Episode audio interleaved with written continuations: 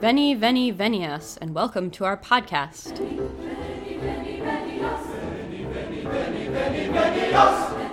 Good evening, and welcome to Ask a Medievalist. I'm Em, the Ask portion of our program, and joining me tonight, as always, is Dr. Jesse Njus. Hello.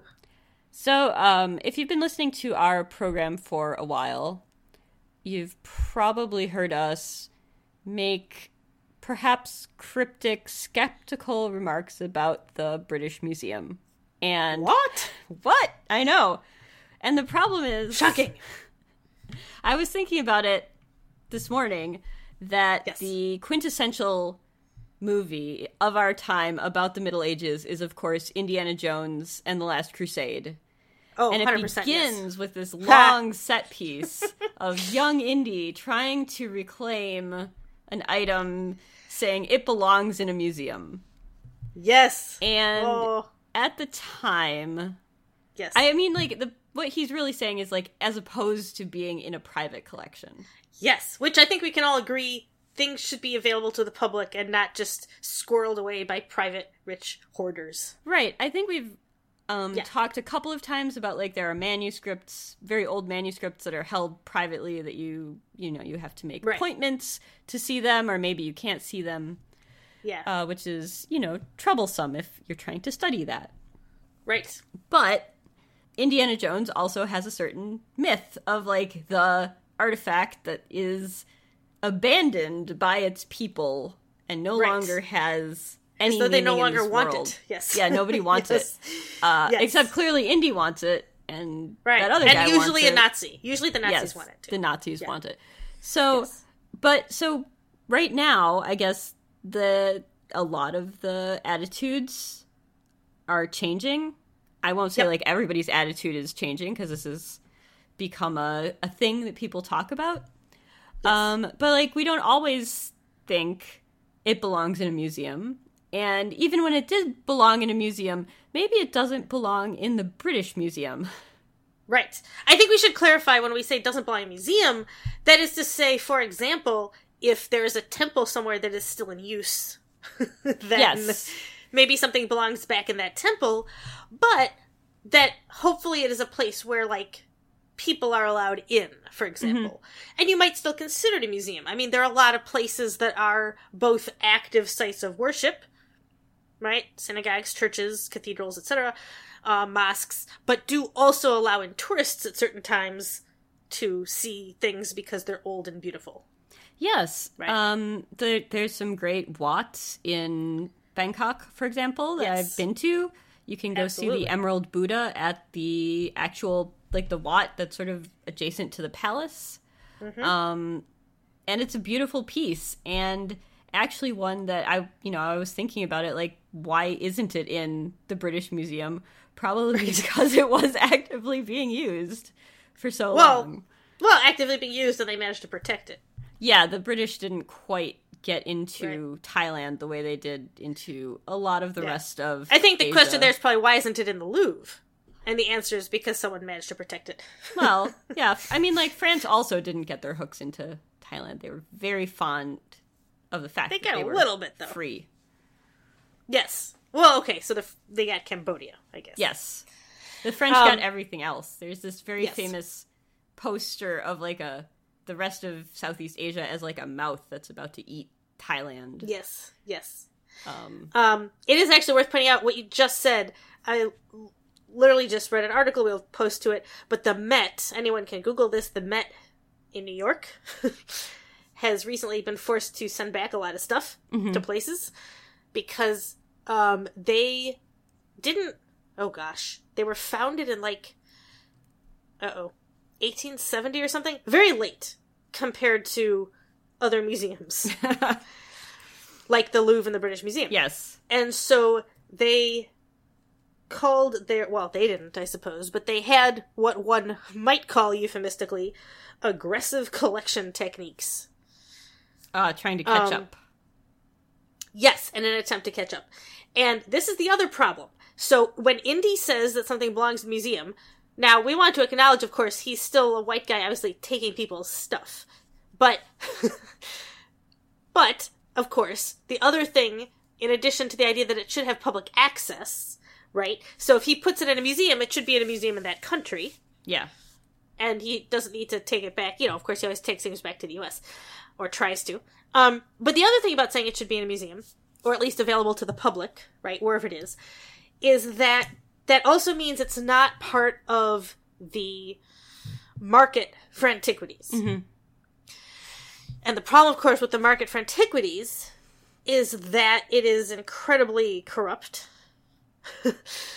um, like most places where there's a lot of money to be made, there's Yeah. a lot of fraud. Um, and fraud both in the sense of actual fakes. So, you know, there are various estimates, but like museums worldwide, that most big museums, at least a small percentage of their collections, is probably fakes, forgeries, Yeah. replicas, stuff like that. Um, you run into different weird stuff that we may have mentioned before a little bit. That sometimes forgeries and replicas are made by people who end up becoming famous in their own right, and then that puts in a different weird wrinkle. But anyway, so that's one side. The other side, of course, is that things get looted. So there's a huge illegal trade, a black market. Um, and the problem is, of course, people with money will buy stuff. So I think it's it's very well known in certain instances, like ivory, right? Ban the ivory trade hasn't just been banned. You also cannot buy anything made of ivory that is less than like a hundred years old or something. Yeah. Right. You have to be able to prove how old it is, otherwise it's illegal to buy it. Because obviously, otherwise people just keep slaughtering elephants and making things with ivory and say, "Oh, well, but I just found this," you know. Nope, you can't do that. So, um but obviously people with money, they still want stuff, so it still happens. There's a huge black market. Yeah. And recently, and by recently we mean sort of the last 30, 40 years, really the 30 um years, there started to be a sort of growing attempt to stop this.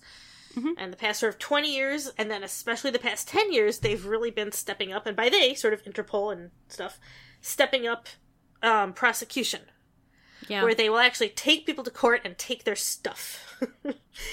and then, of course, not only do you take their stuff, but also then you're not allowed to keep buying. And if it's found out you keep purchasing stuff, then you can get in trouble. Um, I didn't know about that- that, that's- part. That's good. yeah. Well, you know, collectors don't let it get that far. The rich the rich people who are collecting don't let it get that far. They usually they return stuff, they apologize.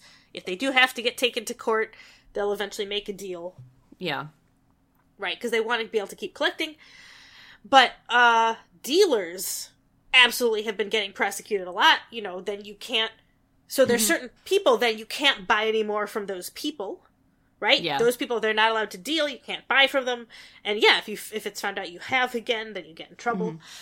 Um, but one of the things that that has led to is the more dealers you prosecute, the more dealers you prosecute. Right? So they're basically starting to really prosecute the trade networks that have Yeah. led this.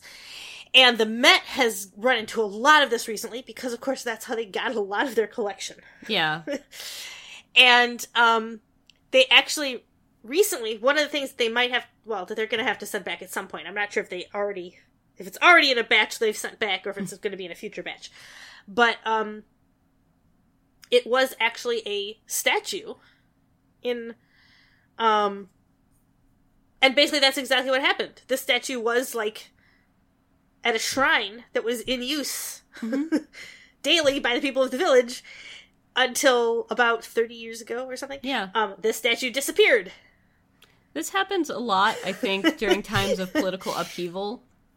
I remember Yes. seeing articles about um, maybe the Met getting in trouble probably 10 years ago for uh, Cambodian artifacts um, that would have like come out Yes. during the Khmer Rouge. And then also more recently things, not the Met, but other people, the Hobby Lobby people got in a lot of trouble for importing Oh, God. illegal Gilgamesh For their museum, yes, they had to send. They had to send a ton of Yeah. stuff back. and I think the museum is now closed. Yeah, things I'm not that sure if it's closed, out but yeah. um, during the Mm-hmm. upheaval in Iraq uh, around the 9/11 that that the second Iraq War. Are we calling it now? Um, Yeah, probably. And then the Islamic State also like would sell artifacts on the black market Yes. as Yeah. a way of funding their activities. So Absolutely. Yeah. I also want to say, by the way, this article, um, The Guardian has an article about this. Um, New York's Met Museum sees reputation erode over collection practices. Um, it was published in in 2023. It was updated March 30th, 2023. Oh, that's very recent. Um, but this was a village in Nepal, by Okay. the way. Yeah, their statue just disappeared. yeah. um, not hilarious, but you know, this is how colonialists do. Anyway, it so it disappeared, and um, you know, it was carved a thousand years ago. Statue of um, Vishnu, and they were kind of like, "Where did it go?" and so um, they would look online. You know, it disappeared in the early '80s. Mhm. Um, so they would look online and they would see whatever. Um, about a decade after it's th- so I guess in the early '90s, um, an American collector donated the statue to the Met, Okay. and it was there for the next 30 years. Obviously, this article is just written, so yeah. And then um, some, I, I guess, like an anonymous Facebook account identified it and called the Lost Arts of Nepal in Wow. 2021. Um, yeah, so it's an anonymous account, anonym, an anonymous account, the Lost Arts of Nepal. but it's clearly an account that like this is what they do. They look for these things, Mhm. they find them, and they post about them. Yeah. And um, yeah, so the Met. That's how you know it sort of got on people's radar where the Met got the statue. Um, and that's obviously just sort of one one example. But yeah, but that is literally right. So that idea of um, you know things should be somewhere where people have access. Um, obviously, you shouldn't be stealing it from. but not just that people should have access, but the other thing that the whole sort of aspect of private collectors is deeply troubling. And museums will sometimes put on exhibitions based on their trustees or their boards or whoever, based on these people's collections. yeah. The which is of course kind of a huge conflict of interest and so many other things. But this can also be one of the times when people start to realize just how much these people have that has been stolen. um yeah, so you said there's a there is a collector who actually when it was he got tagged through a dealer who'd been looting a lot of stuff. They sort of went to this guy and were like, "We know at least a bunch of your collection was looted," and he ended up sending the whole thing back to Cambodia. Oh. Well, there you go. Um, that does not always happen. We should say that. No. Well, I mean, like the obvious counterexample is the Elgin marbles. yes, Elgin. Elgin Yes. marbles. Sorry, Elgin is Yes. a very the city in respectable city in northern Illinois, Yes. where Jim Gaffigan is from, I believe, uh, and our own Jesse Njus. Yeah. so, Yes. Yes. um, Um. But yeah. Uh. So yes, the Elgin marbles, of course, um, famously the. British have them. Greece. Yeah. Yes. The, Greeks Yes. would Lord like Elgin, them to be back. fair, Yes, hundred percent. Um, and not only that, but there's also some big controversy about the extent to which, in the early 1900s, the sort of British quote unquote attempts to preserve or clean the statues may have damaged them somewhat.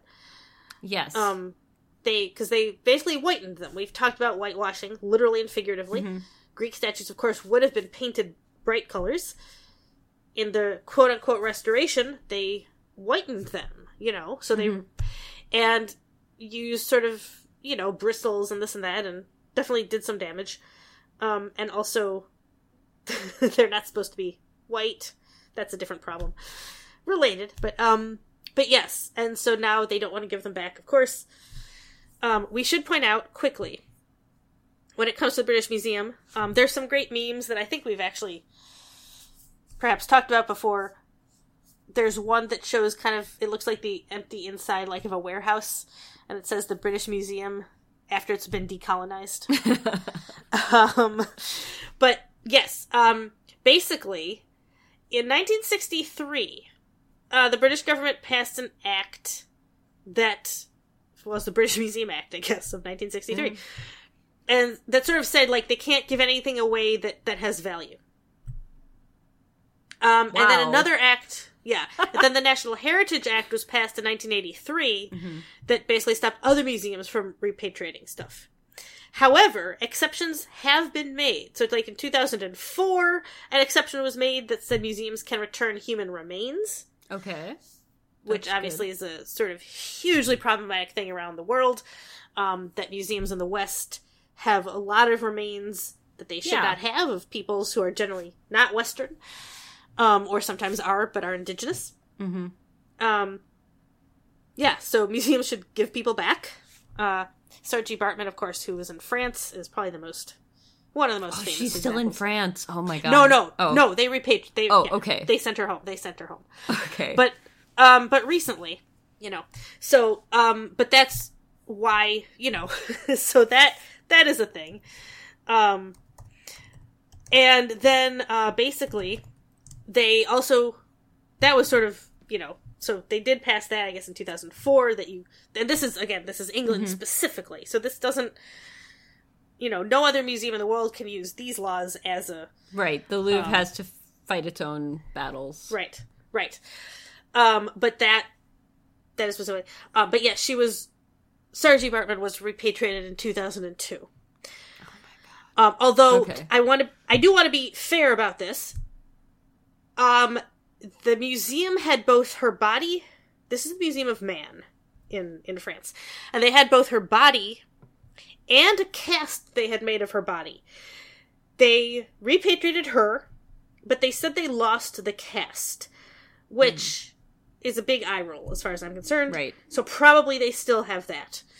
Um, but but her actual yes skeleton Yes. they they did send back.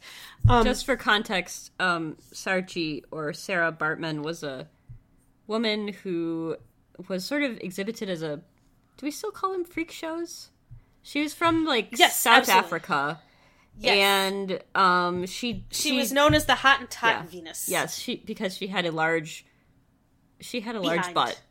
I mean, And this is actually yeah. So a quick side note. First of all, Suzan-Lori Parks has a brilliant play called Venus. it is amazing. so that's first. Um, but secondly, um, yes, this goes to a stereotype that has been around for hundreds of years about um, people of African descent, and that, and particularly women, and the sort of sexualization of women, the simultaneous sexualization and desexualization of women of African descent, and um, this is seen in, for example, mammy stereotypes. The mammy stereotype hmm is right the sense of an enslaved woman who is desexualized but precisely because she has had and cares for so many children but particularly children of course who are not her own like the white you know plantation children um plantation owner children. Um so that's one. Um and then the sort of flip side of course is the extreme sexualization um which is of course right leads into rape narratives of course about about slavery. Um and this is something that these two stereotypes exist side by side right? So on the one hand um the stereotypes of the mammy and on the other hand the very sexualized stereotypes of of women of african descent um as though they're there to have the children of white men hmm uh, despite, of course, there being tremendous um, prejudice against mixed race children who would also have been enslaved, of course, and so on. Yeah. Um, so these stereotypes are still with us, right? There are, and they are still a huge part of society. So I have to say, I have a tote bag that says, I love big books and I cannot lie. this is, of course, a play on Sir Mix-a-Lot's song, I love big butts and I cannot lie. Um, it is something that is it has been both sort of reclaimed in some ways by the African American community, but is still a problem definitely when it comes to racist portrayals. Um the idea of sort of enhancing certain features on women of African descent. For example, the behind, Um, and there's some famous photos. Suzan-Lori Parks actually also has an essay where she talks about this, and there's some other essays about this as well. Because there's some famous photos um, that Kim Kardashian then recreated. Oh, no. Kardashian, of course, not of African descent. No. But playing into that stereotype of kind of ethnic ambiguity. Mm-hmm. Um, and recreated some of these some of these photos. Um, one where she has a champagne glass.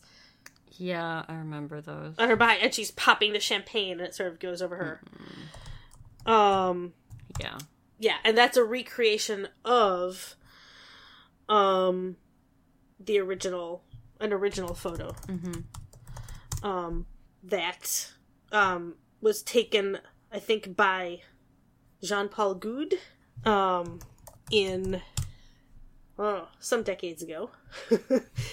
um, yeah, but so Venus, um, that photo, right today is just a reminder of sort of how long this stereotype has been around. Yeah, um, and that was one of the things about Venus. Absolutely, um, was the idea that she had sort of this very kind of sensual but also exoticized, fetishized, but also sort of grotesque um, feature, right? That her behind was very large.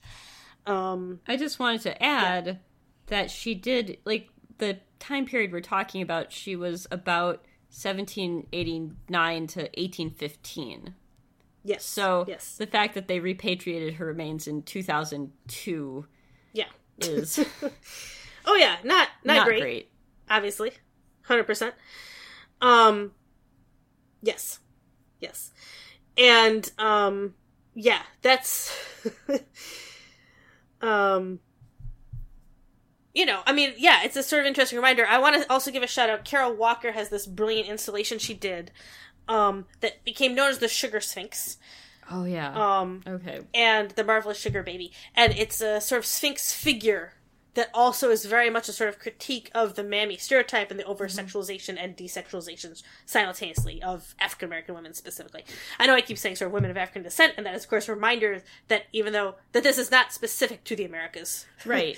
this is sort of a Western European thing that exists, um, and even beyond. Honestly, I mean, mm-hmm. this is a racist trope that has really spread the globe. Um, but yeah, the original Goude photo I think was in 1976 um, and depicted a Dominican model and actress, Carolina Beaumont. Um, and yeah. And of course, is. I mean, the original was also problematic. um, and he. He was problematic in a lot of ways and took some really problematic photos of his partner for a long time, uh, Grace Jones. What, oh, anyway, oh, Grace Jones. That Grace Jones. Okay. Yes, yes, was Goude's partner for a long time. I'm not sure if I'm pronouncing his name right here. Um, but yeah, he took some very problematic photos of her and had a very unfortunate title for his book that featured a lot of those photos. Anyway. Okay. Um, well, it's sort of a big mess. But that's so that's Venus. Yeah. Yeah.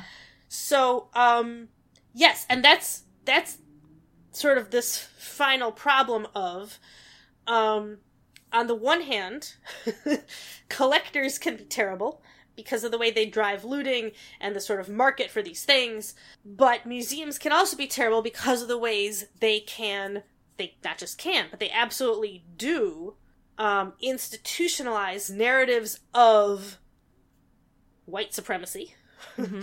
colonialism, Western supremacy, all of these things. Um, and sometimes even in ways we might not realize. So a great example is um, the Venus de Milo. Of course, beautiful, seen as this sort of gorgeous statue. Um, it's in the Louvre. Um, it is. Seen it. yes, it is not in Greece. It is not. I wouldn't say like. I think my favorite was the Winged Victory, but it's a good statue. That's fair. It is a good statue, absolutely. Um, and Venus, of course, is Roman. I mean, yeah. um, she would actually have been Aphrodite of Milos, obviously. Mm-hmm. Um, because you know Greek Hellenistic.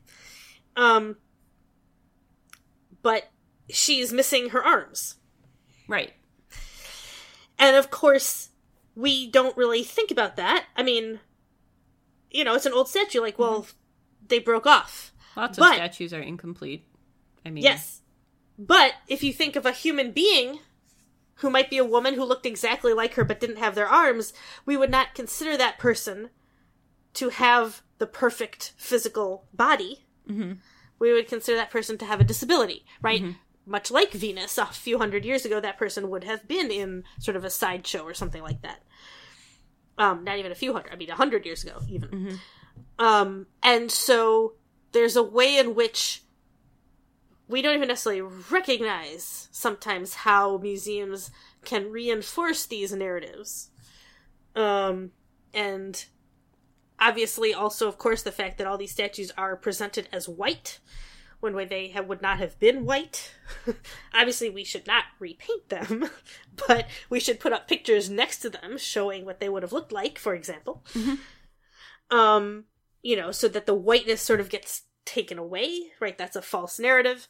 Um, so there are a lot of things about the ways in which museums present objects out of context. Um, and sometimes not just out of context, but also without even really thinking about what the context might be. Mm-hmm. Right? Yeah, I mean, like, I think that this is one of the things we wanted to talk about is the way that a museum's captions can contextualize or decontextualize um, the things that they reference. And also in this case, because this is a very recent scandal we're going to talk about, the actual text in the caption can be appropriative in its own way. Yep. Um, so Yes. if Yes. you follow, I don't know what you would call it, like translation Twitter, or I found out about it because because translators are niche. Yes. adjacent to bookish people, and I'm sort of bookishly adjacent. Um, Mm-hmm. There was a recent case of um, a translator, sh- uh, she they, um, Yilin Wang. Now I've closed all my articles. Okay. Yes. Um, Who translated She um, translated, yes, uh, Qiu Jin's poetry. yes, Qiu Jin, being a Chinese poet. Um, Who was awesome badass. Yes. the poem was called A River of Crimson. And the museum used uh, her translation of it in a caption without crediting her as the translator.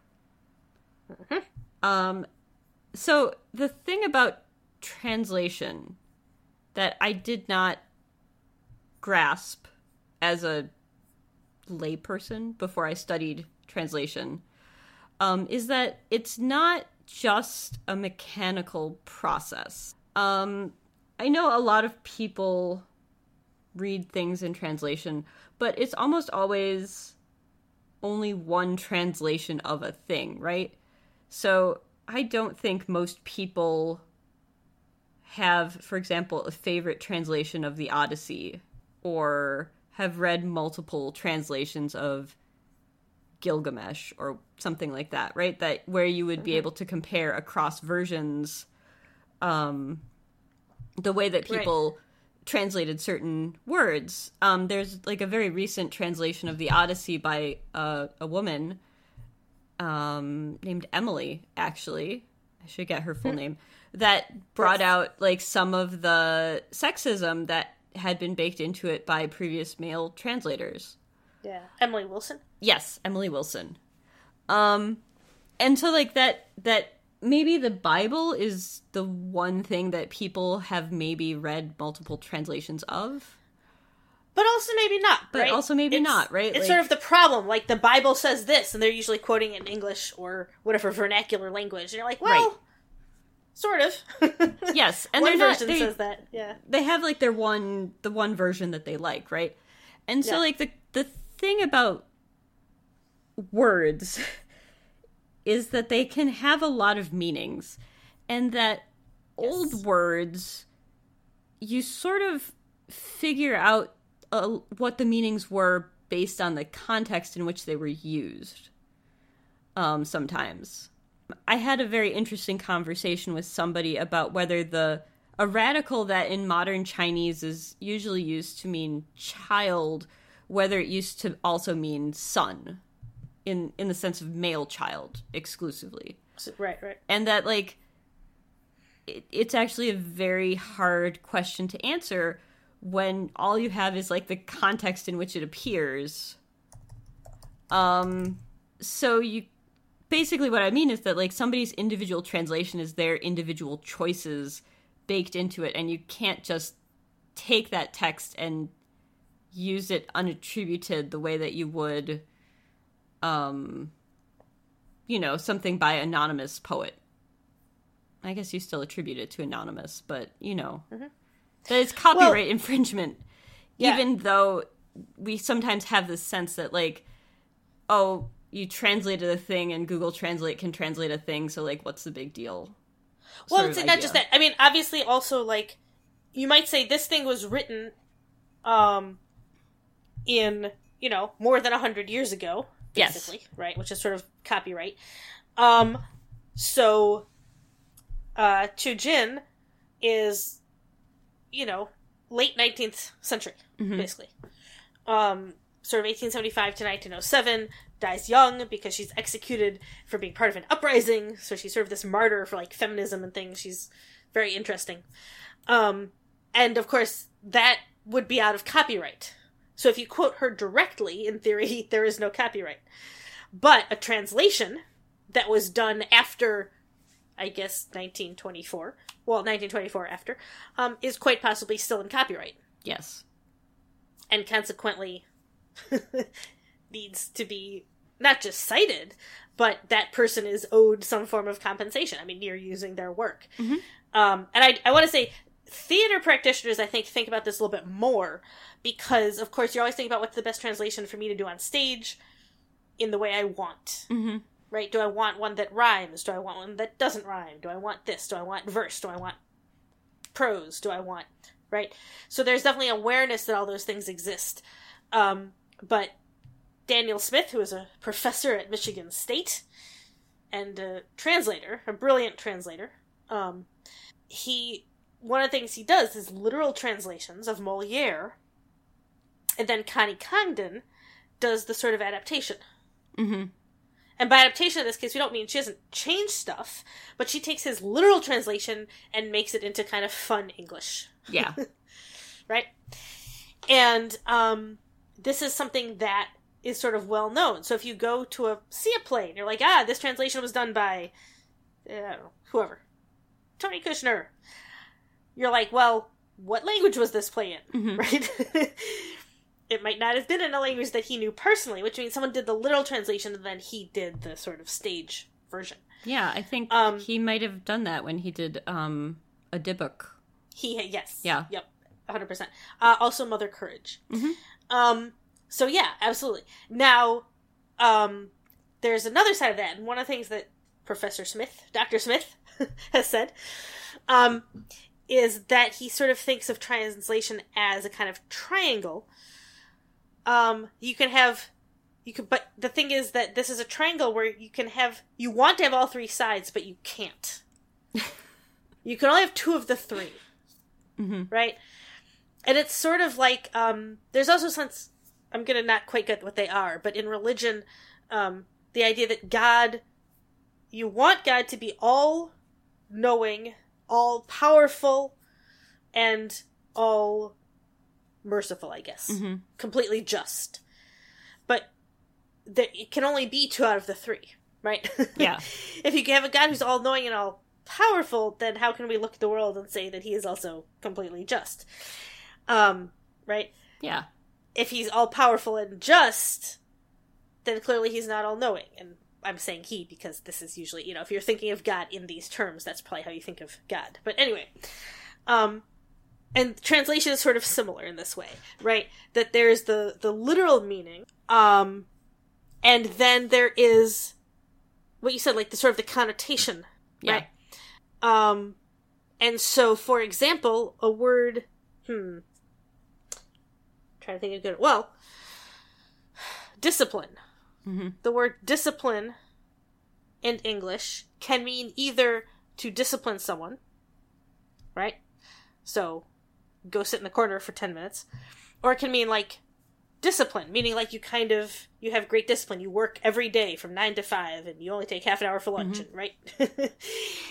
um and so that's right if you're going to trans if someone uses that word, I'm of course thinking of the way discipline and punish has Yes. been translated into English, Right. right? Because in French it's surveiller. The problem is surveillance doesn't have multiple connotations in the same way in English, mm-hmm. but discipline does, right? But that's different. So you, if you want a word, if you use the word discipline to mean I send you off to the corner for ten minutes, but maybe you still kind of want that other connotation. Yes. If you take that word and you put it into a different language, you're not going to get both. no. You can either have the different connotations or you can have the literal word. And then, of course, there's the third thing, which is um, the context, right? Which is to say, the prose or the verse or whatever type of writing style is going on yeah.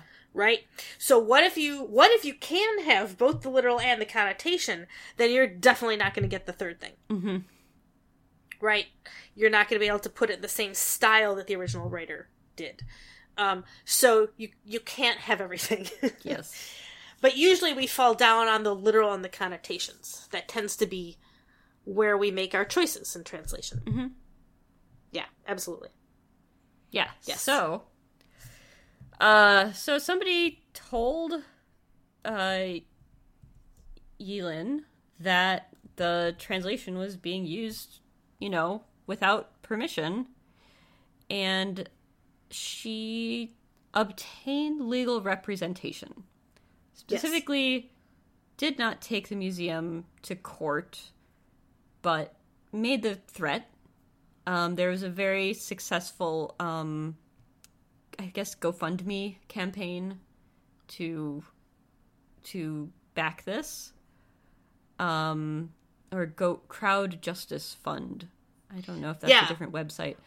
And then yeah the British it's Museum, funding but also right people signing basically Yeah. like we all stand with this yes, so there's a huge community that's kind of like you know you're on notice basically Yes. yeah. Mhm. um, a lot of a lot of big poet poetry people signed Yes, on to these absolutely. letters. of course Um, and then the director of the British Museum reached out and pr- basically proposed the terms that she had previously proposed back to her.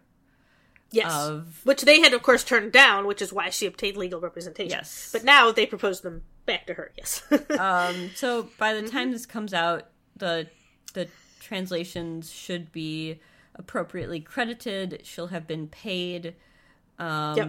They're going to do a spotlight on their website about the poem. We'll put a link in the show notes. yeah Um, and then she's going to donate the the fee to um, a workshop or series of workshops that will support um, Sinophone poetry Yeah. and be led by uh, BIPOC or uh, racialized translators. Yeah. Also, worth pointing out, um, they used a lot of her translations in this exhibit. Um, and so they're all going back up. Uh, a River of Crimson is special because the way that one was projected, it was shown with incorrect line breaks. Oh yeah, And so that's, they're gonna fix that. Which, of course, it's a poem, so Yeah. line breaks matter. Yes, this is something I also didn't Yeah. think about before I started writing poetry. Uh, Yes. and one reason that all of my poetry is unlined, or as we call it, prose poems, Yeah. um, is that line breaks are terribly frightening for me. Because where you put them really matters. Yep. And until you've gotten a poem back from your editor that says, like, bad break, Right. um and you're like what what but it's like because you know like you try to choose a place to break the line that means something like Yeah. it's not just like rickety tickety tin and then like, go back to the next line rickety tickety you know like right. Right. you try to choose a place that's surprising or interesting in some way. And in this case, Yes. I'm sure that she was trying to imitate the original poem. Um, yes, a lot this of, is one of the things we talked about. So style. yeah. A lot Yes, of absolutely. like classical Chinese poetry was written with like I want to say five or six characters to a line. Like there were very specific modes. Um Mm-hmm. and I you know, she died in Qiu Jin died in 1907. So it's somewhat more modern than than that, but like not not modern modern. Like there have been Right. like significant changes to the way Chinese happens since then. So Yes. Yeah, absolutely.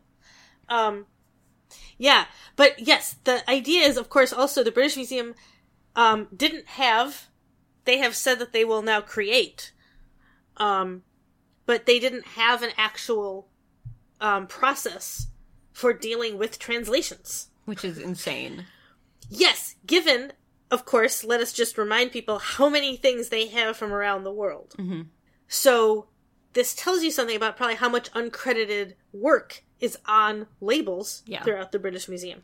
And the thing is that this is another instance, like the way that if these people were like, you know, a white British man translating the Odyssey, they might act differently, I think, because a lot of Right. my like I don't want to say minority languages for something like Chinese because obviously it's actually a majority language, but you know, like the the people who do translation from non-Western languages tend to be non-Western themselves, translating from a native language into English, as opposed to English speakers who just happen to like become really. I mean, like there was an era of that in about like the mid 1800s when everybody in the UK was learning Sanskrit for some reason, but we've moved Right. past that. Right? Like Yeah. we're trying to center Right. people who aren't those people anymore. It's also worth pointing out, though, like translators, for a long time, it was a very kind of revered position. Mhm. Um, and you might, they might credit someone because there was a sort of famous translator, Mhm. right? But yes, that's another aspect that as translation became seen as somehow not its own artistry, right? Not its own sort of art form. Right. I mean, we're Um, not Fitzgerald or Fagles anymore, right? Like, Right. And so it sort of, sort of, yeah, it sort of falls out of favor. Um, and then you might, st- right, another reason why people might not be credited. Um, obviously they should be, and we should appreciate that translation is in fact an art form. Um, but yeah, absolutely. Yeah. And it's, it's something, of course, um, that it's not just translation, but yeah, that the British Museum obviously has sort of a huge issue with. Mhm. Um, in addition to obviously they do not repatriate things. Um, we should have said that in addition to the 2004 Act allowing museums to return human remains, that might have been done partly because of the Saartjie Baartman repatriation in 2002. Um, there's a 2009 ruling that opened up the possibility for the repatriation of looted Nazi artwork, meaning artwork the Nazis looted. okay. So that that's something else they're allowed to return. um, all that being said, you can make a you, you they can make exceptions for things. So uh, I don't know if the Horniman Museum in London was specifically bound by was probably bound by the National Heritage Act, but but they nonetheless have decided to um, repatriate six artifacts looted by the British from Benin City hmm um, now Nigeria. So um, there's definitely precedence for for repatriation. Um, and we give a shout out, of course, to James Acaster's brilliant British Museum comedy riff Oh, yes. um, on on this exact fact. Um, but yeah, it's just a sort of reminder of the ways in which the British Museum, not just the British Museum, but in this case, the British Museum, feels entitled to these things. and like every case where things get repatriated, always it always seems like you have to litigate everything by itself, right? Like that you will repatriate these six things because we have evidence that the way that they were collected. blah, blah, blah. Right, It's right. never like, oh, we should give back everything that we took Of from course. Nigeria, right? It's Right. it's never going to be just like an en masse sort of like we feel benevolent or we realize that we are wrong or something like that. Like it's always Right.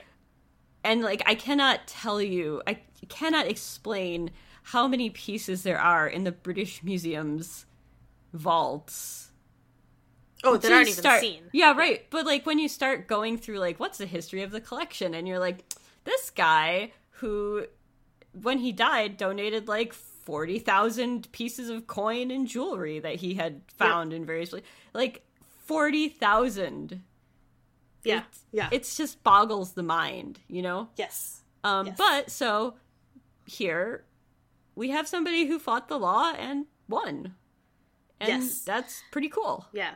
And hopefully that they will come up with an actual policy for dealing with translations. Yes. Um, then they just have to follow it, though, right? Right. That ideally, they're not going to wait for people to realize they've been using their translations. They will be proactive. yes. Um, but that's, you know, it's a reminder. So this is maybe a final thing on the other side of this, that in addition to the sort of aspect of entitlement, um, that it's not just museums, that this can also exist on the part of artists. Um, so some famous examples just recently, the U.S. Supreme Court decided that one work of Andy Warhol's, um, did not fairly compensate the original artist. It's the portrait of Prince. oh.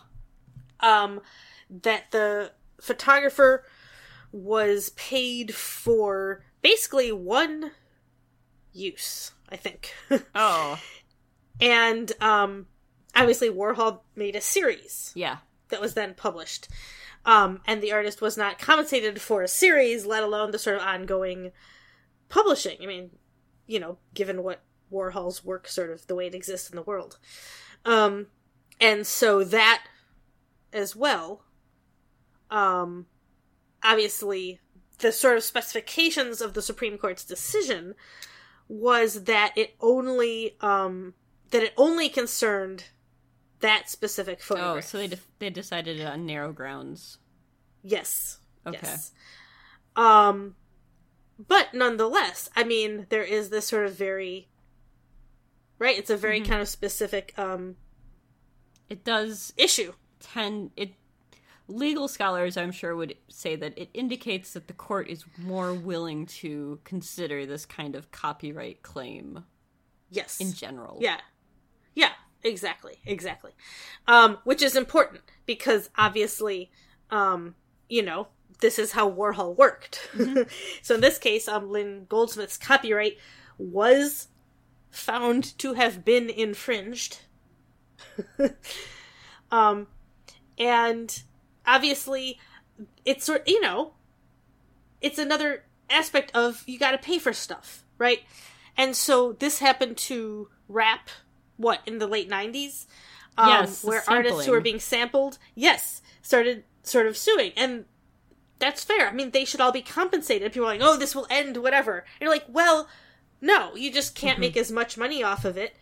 If you want to make more money off of it, you have to sample fewer people. If you don't really care, you can sample everybody and pay them. Um, but everyone should be recognized. Mhm. Uh, I also want to call out Roy Lichtenstein, um, who there's a recent documentary about him that someone brought out that was basically, um, you know, the whole point is how much he plagiarized. Right. This starts to get into the question called- of what's an adaptation.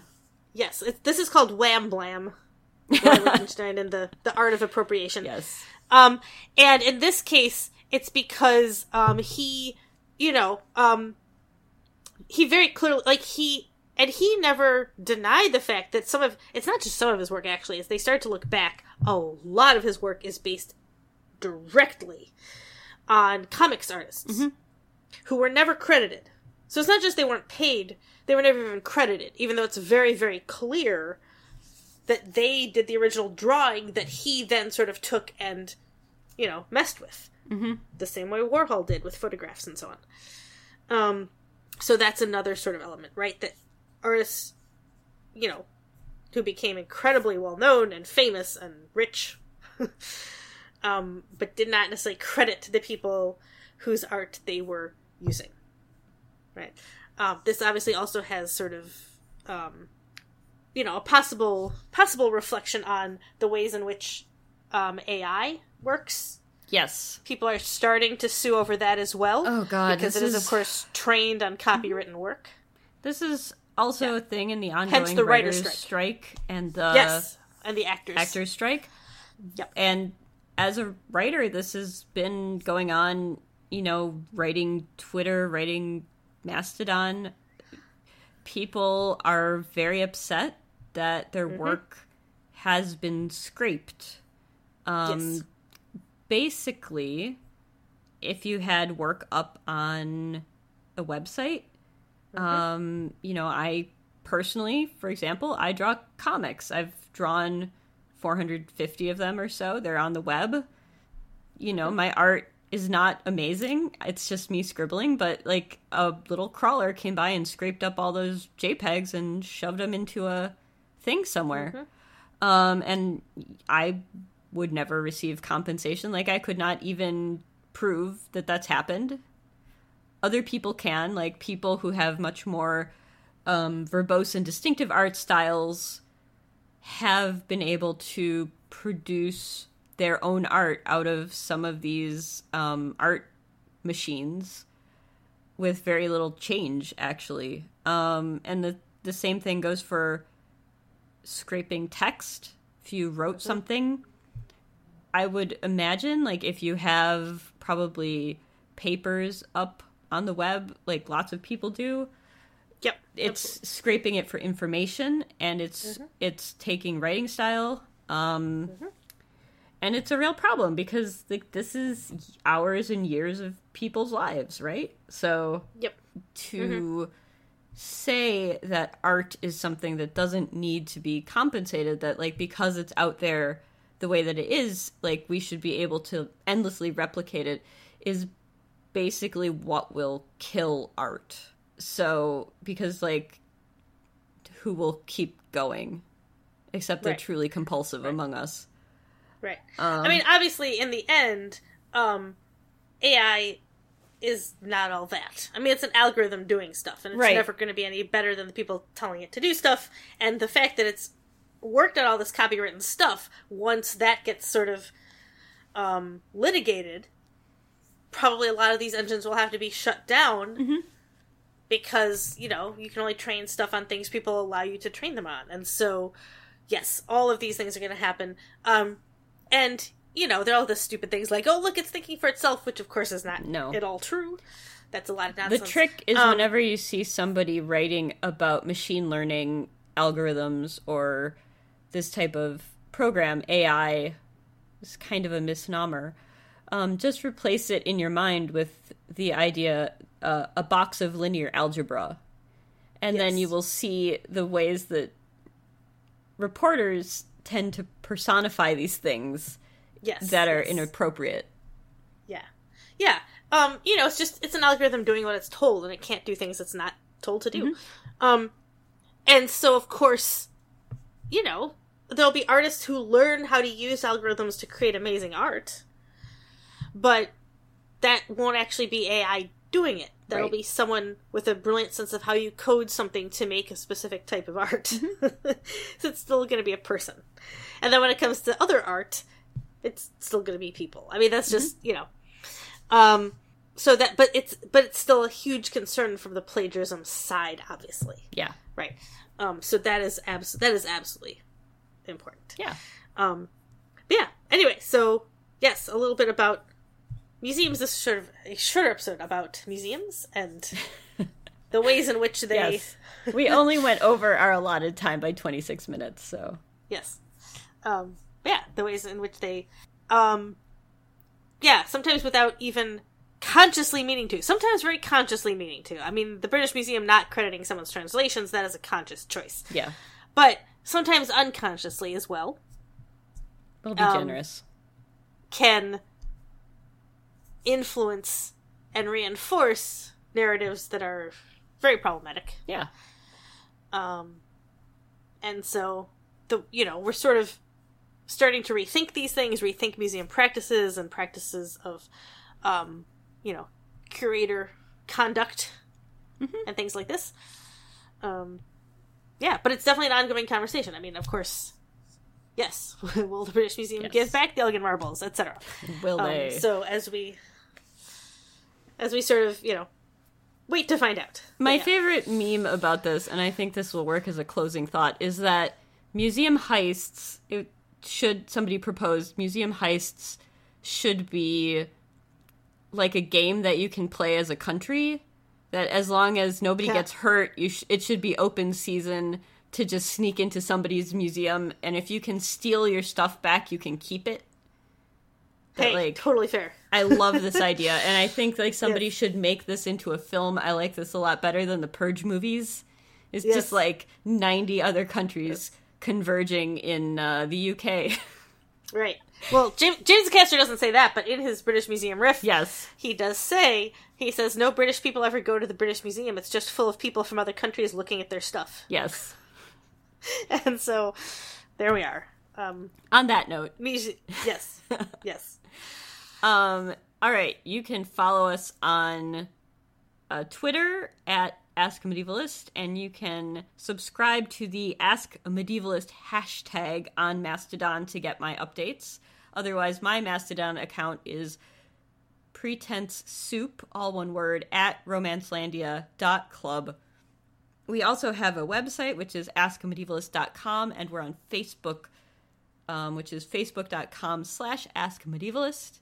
Until next time, um, keep fighting the good fight, take on the big guys, and sometimes they'll flinch.